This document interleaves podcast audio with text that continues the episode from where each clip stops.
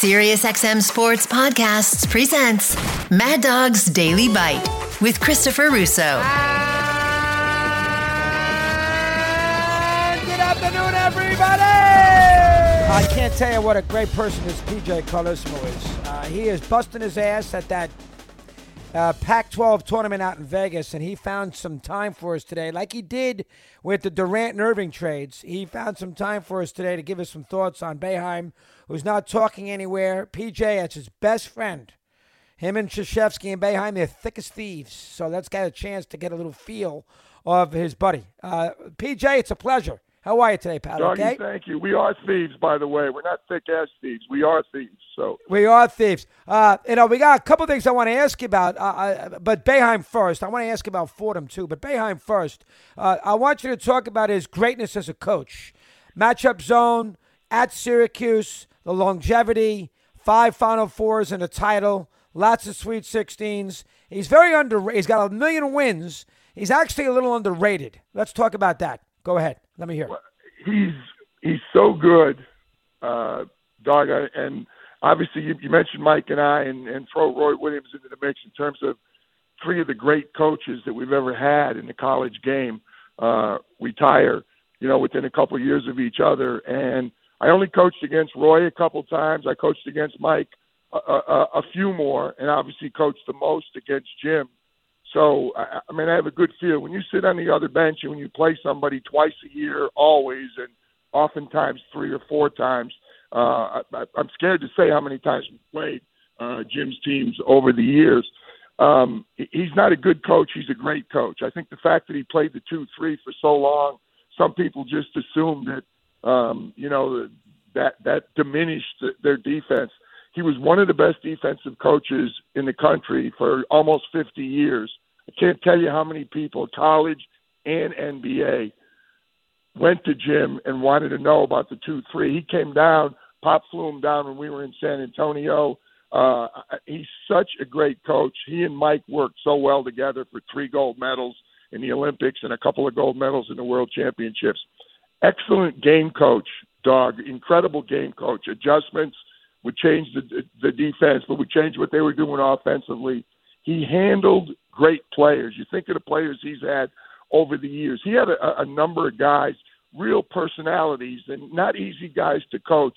And he always did a great job with them. I honestly thought for years he should have gone to the NBA. Like if I was an NBA GM, I would have grabbed him because I, I thought he handled people so well. He he got them to do what he wanted to do, but he wasn't confrontational. You think of the players he's had, some real, you know, dominant personalities and some real characters, and yet they always performed for him and they loved him.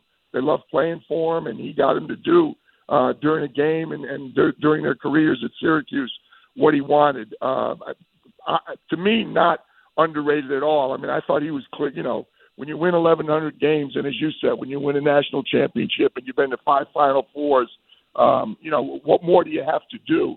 Um, I, I'm just so disappointed, dog, and I'm trying to. I went from the first interview I did was right after the press conference, which was an embarrassment. Um, that university, when, when you get Doggie, he went there in 1962, I think, as a freshman, and he never left. He was there for four years. He graduated. He went to grad school there. He was an assistant coach, I think, for seven years, and then he's been a head coach for like a hundred years. It feels like, and all he ever wanted to do was coach there. He had so many opportunities to go other places, and the only place he ever wanted to coach was Syracuse. And for a guy that's had that, you know, in the Hall of Fame, gold medals in the Olympics, national championships, the absolute face of Syracuse basketball for how many years, and all he ever wanted to do was coach at Syracuse. And for him now, after that kind of career and a, a year, I thought he did an excellent job this year. That team's 500 in the ACC this year. Uh, two years ago, they're in the Sweet 16. He, all he ever wanted to do was coach at Syracuse. You're telling me now they're telling him he can't coach at Syracuse? It's a disgrace. A- Wow, Absolute well, disgrace. I I don't want to. Let me gently ask you it this way. You know, he is 78. He's been there for 50 years. I mean, could you make the argument it's time to go to it's time to move on? Can you make that Sure, you can. Uh, you absolutely can, and it's their right. And Jim's, you know, he doesn't make any bones about it. But I would make the argument what they they don't owe him a little different consideration than somebody else. He, he's not just somebody that was there. I mean, I was at Seton Hall for 12 years. I feel like that was a long time. 47 years, incredible, excellent. However many NCAA's. You know, when they built the Carrier Dome, I know it's football also, but people laughed said that they can't play basketball in there. He filled it. When he was in the Big East, he's one of the four pillars of the Big East, as you know so well, with Louis and John and Rollie. When you have that kind of career, you should be entitled to say, I still want to coach. He, didn't want to coach five more years, but he can still coach. And, and anybody that says he can't coach, look at half of the ACC now. Look at most of the country. Like people say, you're telling me he can't coach anymore?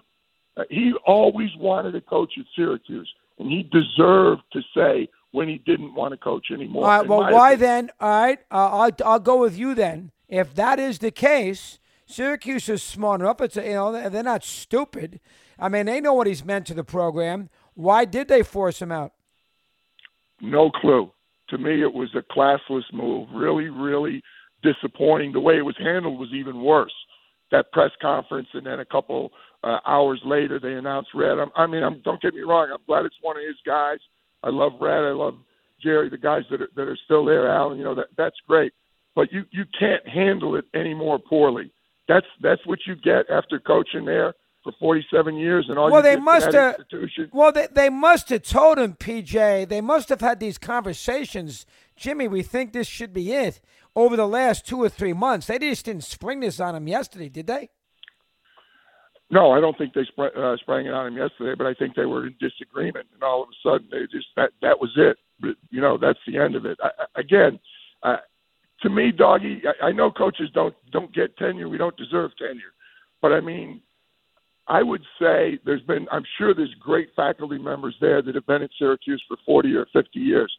I would say he taught his subject, basketball, as well as anybody that I've ever had there. Maybe not better than every faculty member, but as well as. And he didn't deserve to say when it was going to be over. I mean, we're talking like they're terrible. They're 500 in the ACC. They're in the Sweet 16 two years ago. It's not like he forgot to coach. Uh, I, you know, I'm, I'm biased, doggy. You know that. But no, I mean, I'm, I'm glad you're saying this uh, because yep. I and, I look at it. I am with him. I know. Well, that's why I put you on. There's that's no way I, that could have been handled any more poorly than it was. And that's well, just really disappointing. What he, you know, an alum, somebody that spent his whole life there, somebody that only cares about Syracuse. I mean, that, that's a, the thing I remember is so well, many well, times people wanted him to go somewhere else, and he'd always go, I want to coach at Syracuse. He still wants to coach at Syracuse. That's a when was he can't do it. But uh, when do we start? What eighty eight? I mean, when is enough enough? I think that's his call. I think he earned the right to make that his call. I, like I, to me, is he? He's an embarrassment to the program right now. He doesn't no. know how to coach. They're not no. good. Are you kidding no. me? They, no. they, they're not where should they have finished in the ACC? I agree. I agree. I mean, uh, no argument. Right, now they know, haven't been assistants recruit, the assistants recruit, and the head coach coaches. That gentleman can still coach, and I, I thought they owed him that. Even if he, even if he stayed a year longer, or he stayed a couple years longer than they wanted, uh, you know, it, it's going to take time, doggy. We're going to look back and they're going to say, mm, you know, uh, maybe You're what upset. he did was ultra special. I think it's automatic upset. what happened. I remember, You're remember upset. the teams with You're the. Lee brothers and Dooms and Waddick and them. Jimmy won when they didn't have great players years ago. Don't get me wrong; they were good players, but everybody thinks, oh yeah, he won when he had Pearl and uh, you know all the great Derrick Coleman, all the great players that were there. Billy Owen. He he won with a lot of different teams at Syracuse for a lot of years. Do do a lot of co- does Krzyzewski feel the same way you do? Do a lot of coaches in basketball? I'm sure you've talked to a million of them today. Do they feel the same way? Yes, because I think most coaches feel. Hey, people, to be honest, like people say, "Now he's lost it." He, you know, like he's not doing as good a job in games anymore, or he doesn't have the enthusiasm for the game anymore. That wasn't the case. There's a lot of guys, doggy, that are fed up with the college game the way it is now, with the NIL and the transfer portal. There's a lot of guys that just shake their head and say to me all the time, "Man, it's changed so much. I don't enjoy it anymore."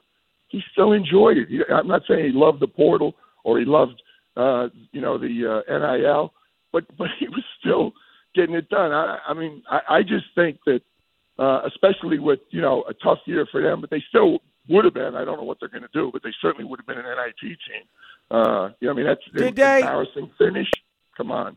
Did they lose Hopkins because of TJ? Uh, because of Jimmy not deciding what he wanted to do seven or eight years ago? Not that Hopkins is Vince Oh yeah, Lombardi, no, no. I, but I, they, I think there's no question. Hop waited for Dougie. How Mike? I'm with Mike in Seattle. You know that, uh, and he was out here yesterday, of course, in, in the Pac-12. Mike played against me when I was at Seton Hall. That's how long ago Hop played at Syracuse. He and Stevie Thompson played against teams, our Seton Hall teams.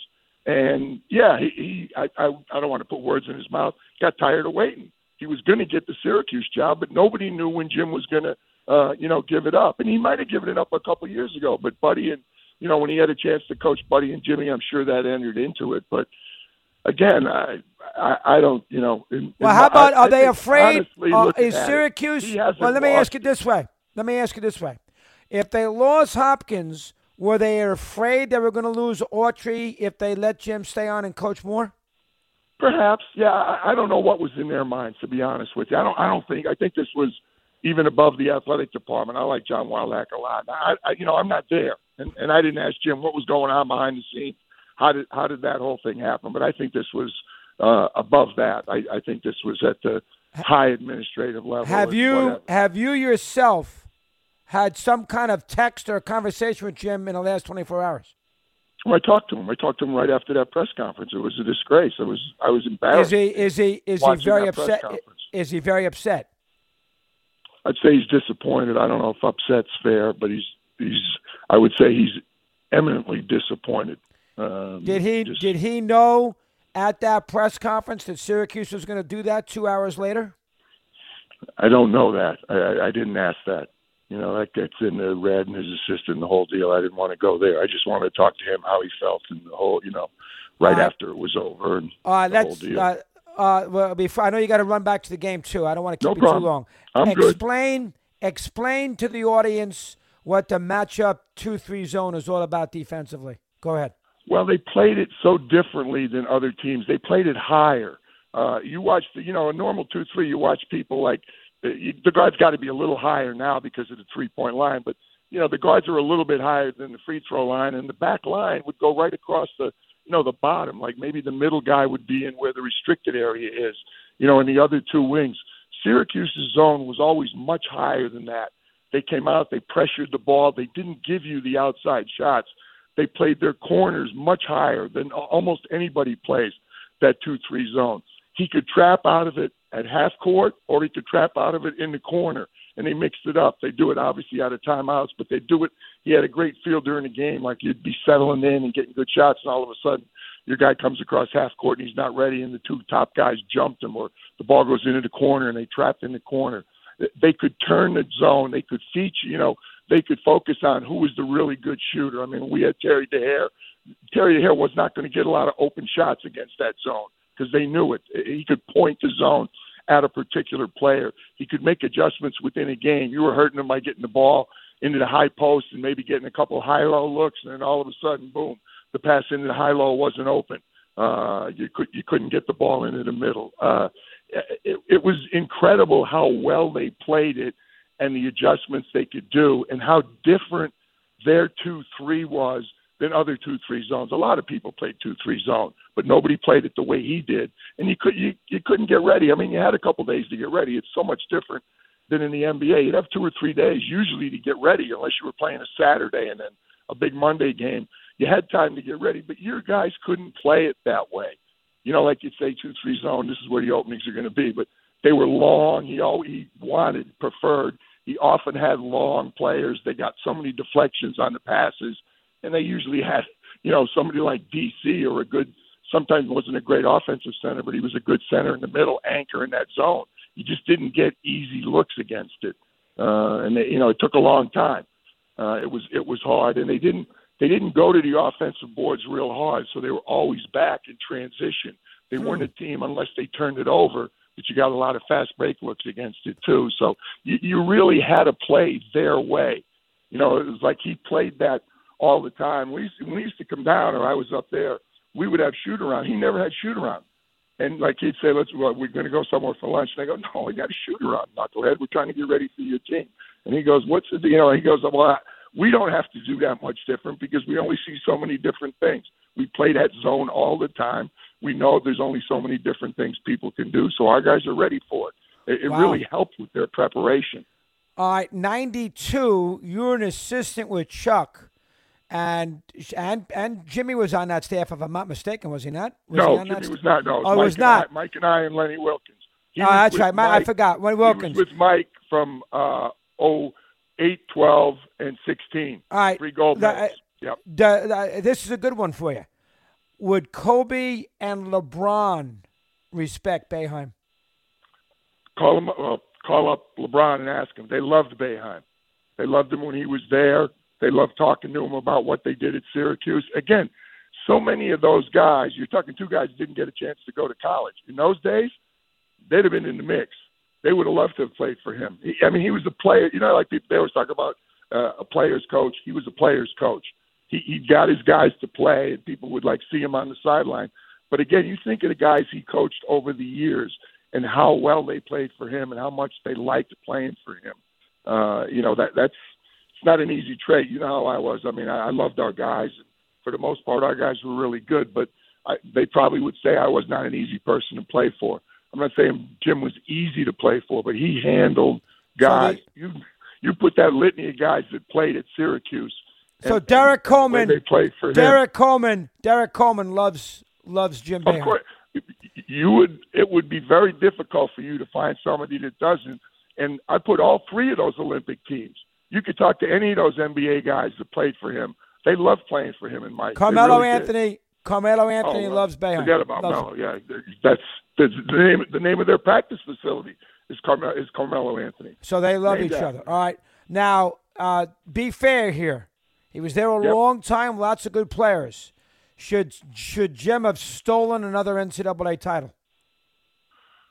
Oh boy, I remember walking around New Orleans with him. It must have been three or four in the morning. I think Bourbon Street or Canal Street had already closed down. The New Orleans game with the the timeout and when Keith Smart made that baseline jump shot. Yeah, you'd feel that. I mean, I feel we should have had a national championship at Well, Should've. I'm sure he feels. I'm sure he feels that going to five Final Fours. Were they in three championship games, if I'm not mistaken? Three finals. They lost to Uh, Mississippi. sure they lost to Mississippi. Yeah, they lost to Kentucky. They uh, won, and they.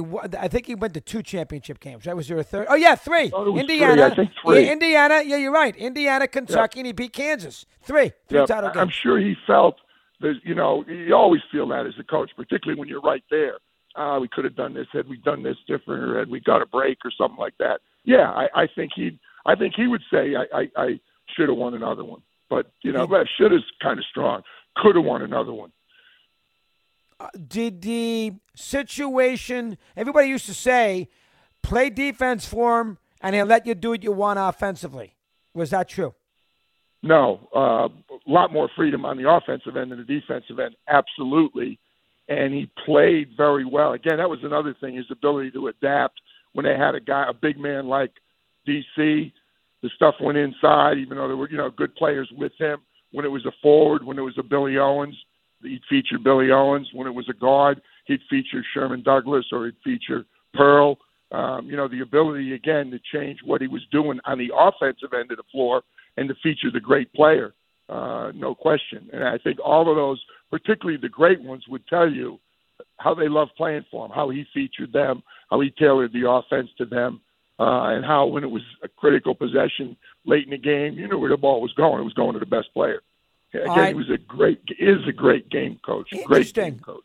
All right. Uh, the move to the ACC. Did that Uh. take some? Did that take some of the starch out of Jim in Syracuse? without question, without question. I- I, don't know why. I felt that when BC and, and they left, I thought it was really difficult. They obviously handled it better. It was it was football driven, and you know, from day one in the Big East, Dave Gavitt, that was probably his biggest concern. With all the great moves he made to feature the basketball, the thing he was always afraid of from day one was how do you keep the football schools in? You know, uh, the, the chance you could lose those guys right from the beginning, and so many things we did when the league expanded, when they, you know, Miami came in with different teams over the years. I'm going way back. almost every one was driven by we got to keep the football schools here. What you know, what can we do to keep the football schools in the league? Uh, so yeah, I, I I don't want to say it hurt their program, but uh, you know, I think had the Big East been able to remain intact, I don't know how they could have done that unless they could have manufactured some football league, you know, where guys played basketball in one league but played football in the other. Right. Um, it, it would have been, but clearly, in my, my my opinion, and all of this is opinion, it was not good for BC. I don't think overall it was good for Syracuse. Uh, Certainly wasn't what is Jim-. Knowing him as well as he does now, and he's a basketball junkie, watching games all over the night, which I know he does. Yep. How is he going to How is he going to handle the first aspect of this retirement? Not well, not well at all. I, I don't think there's any question he'll do it. Uh, you know, he's got the family, he's got Julie for sure. But um, I, you know, it's it, when you do something that is as time consuming as coaching basketball is, and you do it for, you know, counting the assistance years, it's got to be almost close to 60 years, right? You're going to just cold turkey stop doing that. It's going to be tough. Think of all the summers that he and Mike spent when those guys are, you know, up in their ages, and look look at the years the, the summer the summer work they picked up from USA basketball. You know how time consuming it is to to be a coach on, on like you know on, on an Olympic team or a World Championship team. There- There's your whole summer away from your team, so it, it's tough uh, and it's going to be difficult when you were as busy as he's been and you were as involved in Syracuse and USA basketball as Jim has been. To all of a sudden not have it. Julie's going to go out of her mind. I tell you that. She's got to get him uh, out of there for sure. Why is now the inside college fan who knows him loves him? The outside college fan kind of looks at him uh, a little curmudgeon, and he's not embraceable. I'm not talking me. I'm talking the average fan. Jay I'm with you. Wright's em- Jay Wright's embraceable. Jimmy Yep. isn't. Jimmy isn't. How come? because that's his. Uh, he, he is a curmudgeon, and, and for a lot of years, he was the guy that they loved to hate. You played against them, how hard it was to play in the dome, and the whole deal. It was only later, as he got older, that people started looking through the, you know, the faces on the sideline and pointing and all that. Uh, sometimes the combative press conferences. And you know, like as you're older, you get away with that stuff. You say, "Oh, he's just a curmudgeon. That's the way he is." But he's he's been that way since he was in his twenties. Uh, I mean, I met him when he was playing for the Scranton Miners in the Eastern League, Doggie. When he was assistant coach at Syracuse and he was playing for the Scranton Miners in the Eastern League. And he was a good Uh, player. People don't realize Oh, that. Played with Dave good player. Bing. He was a good player. ago, we had him. Westwood won. We had him in Detroit, where I think they were in the first four, and then we had him in Detroit in the new building, whatever it's called. It's at one of the pizza buildings, and he, Dave Bing, and I and his family, we went out like every night. Uh, the you know the off nights. We had a, they won both games. They advanced to the Sweet 16 out out of the first four. Uh, I forget who the two teams he beat was, but it was in Detroit. And Dave Bing was his roommate when he was a freshman.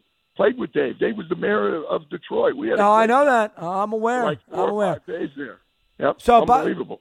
So, bottom line is, as we let you go, your eyes, in your opinion, Syracuse did him a very bad way.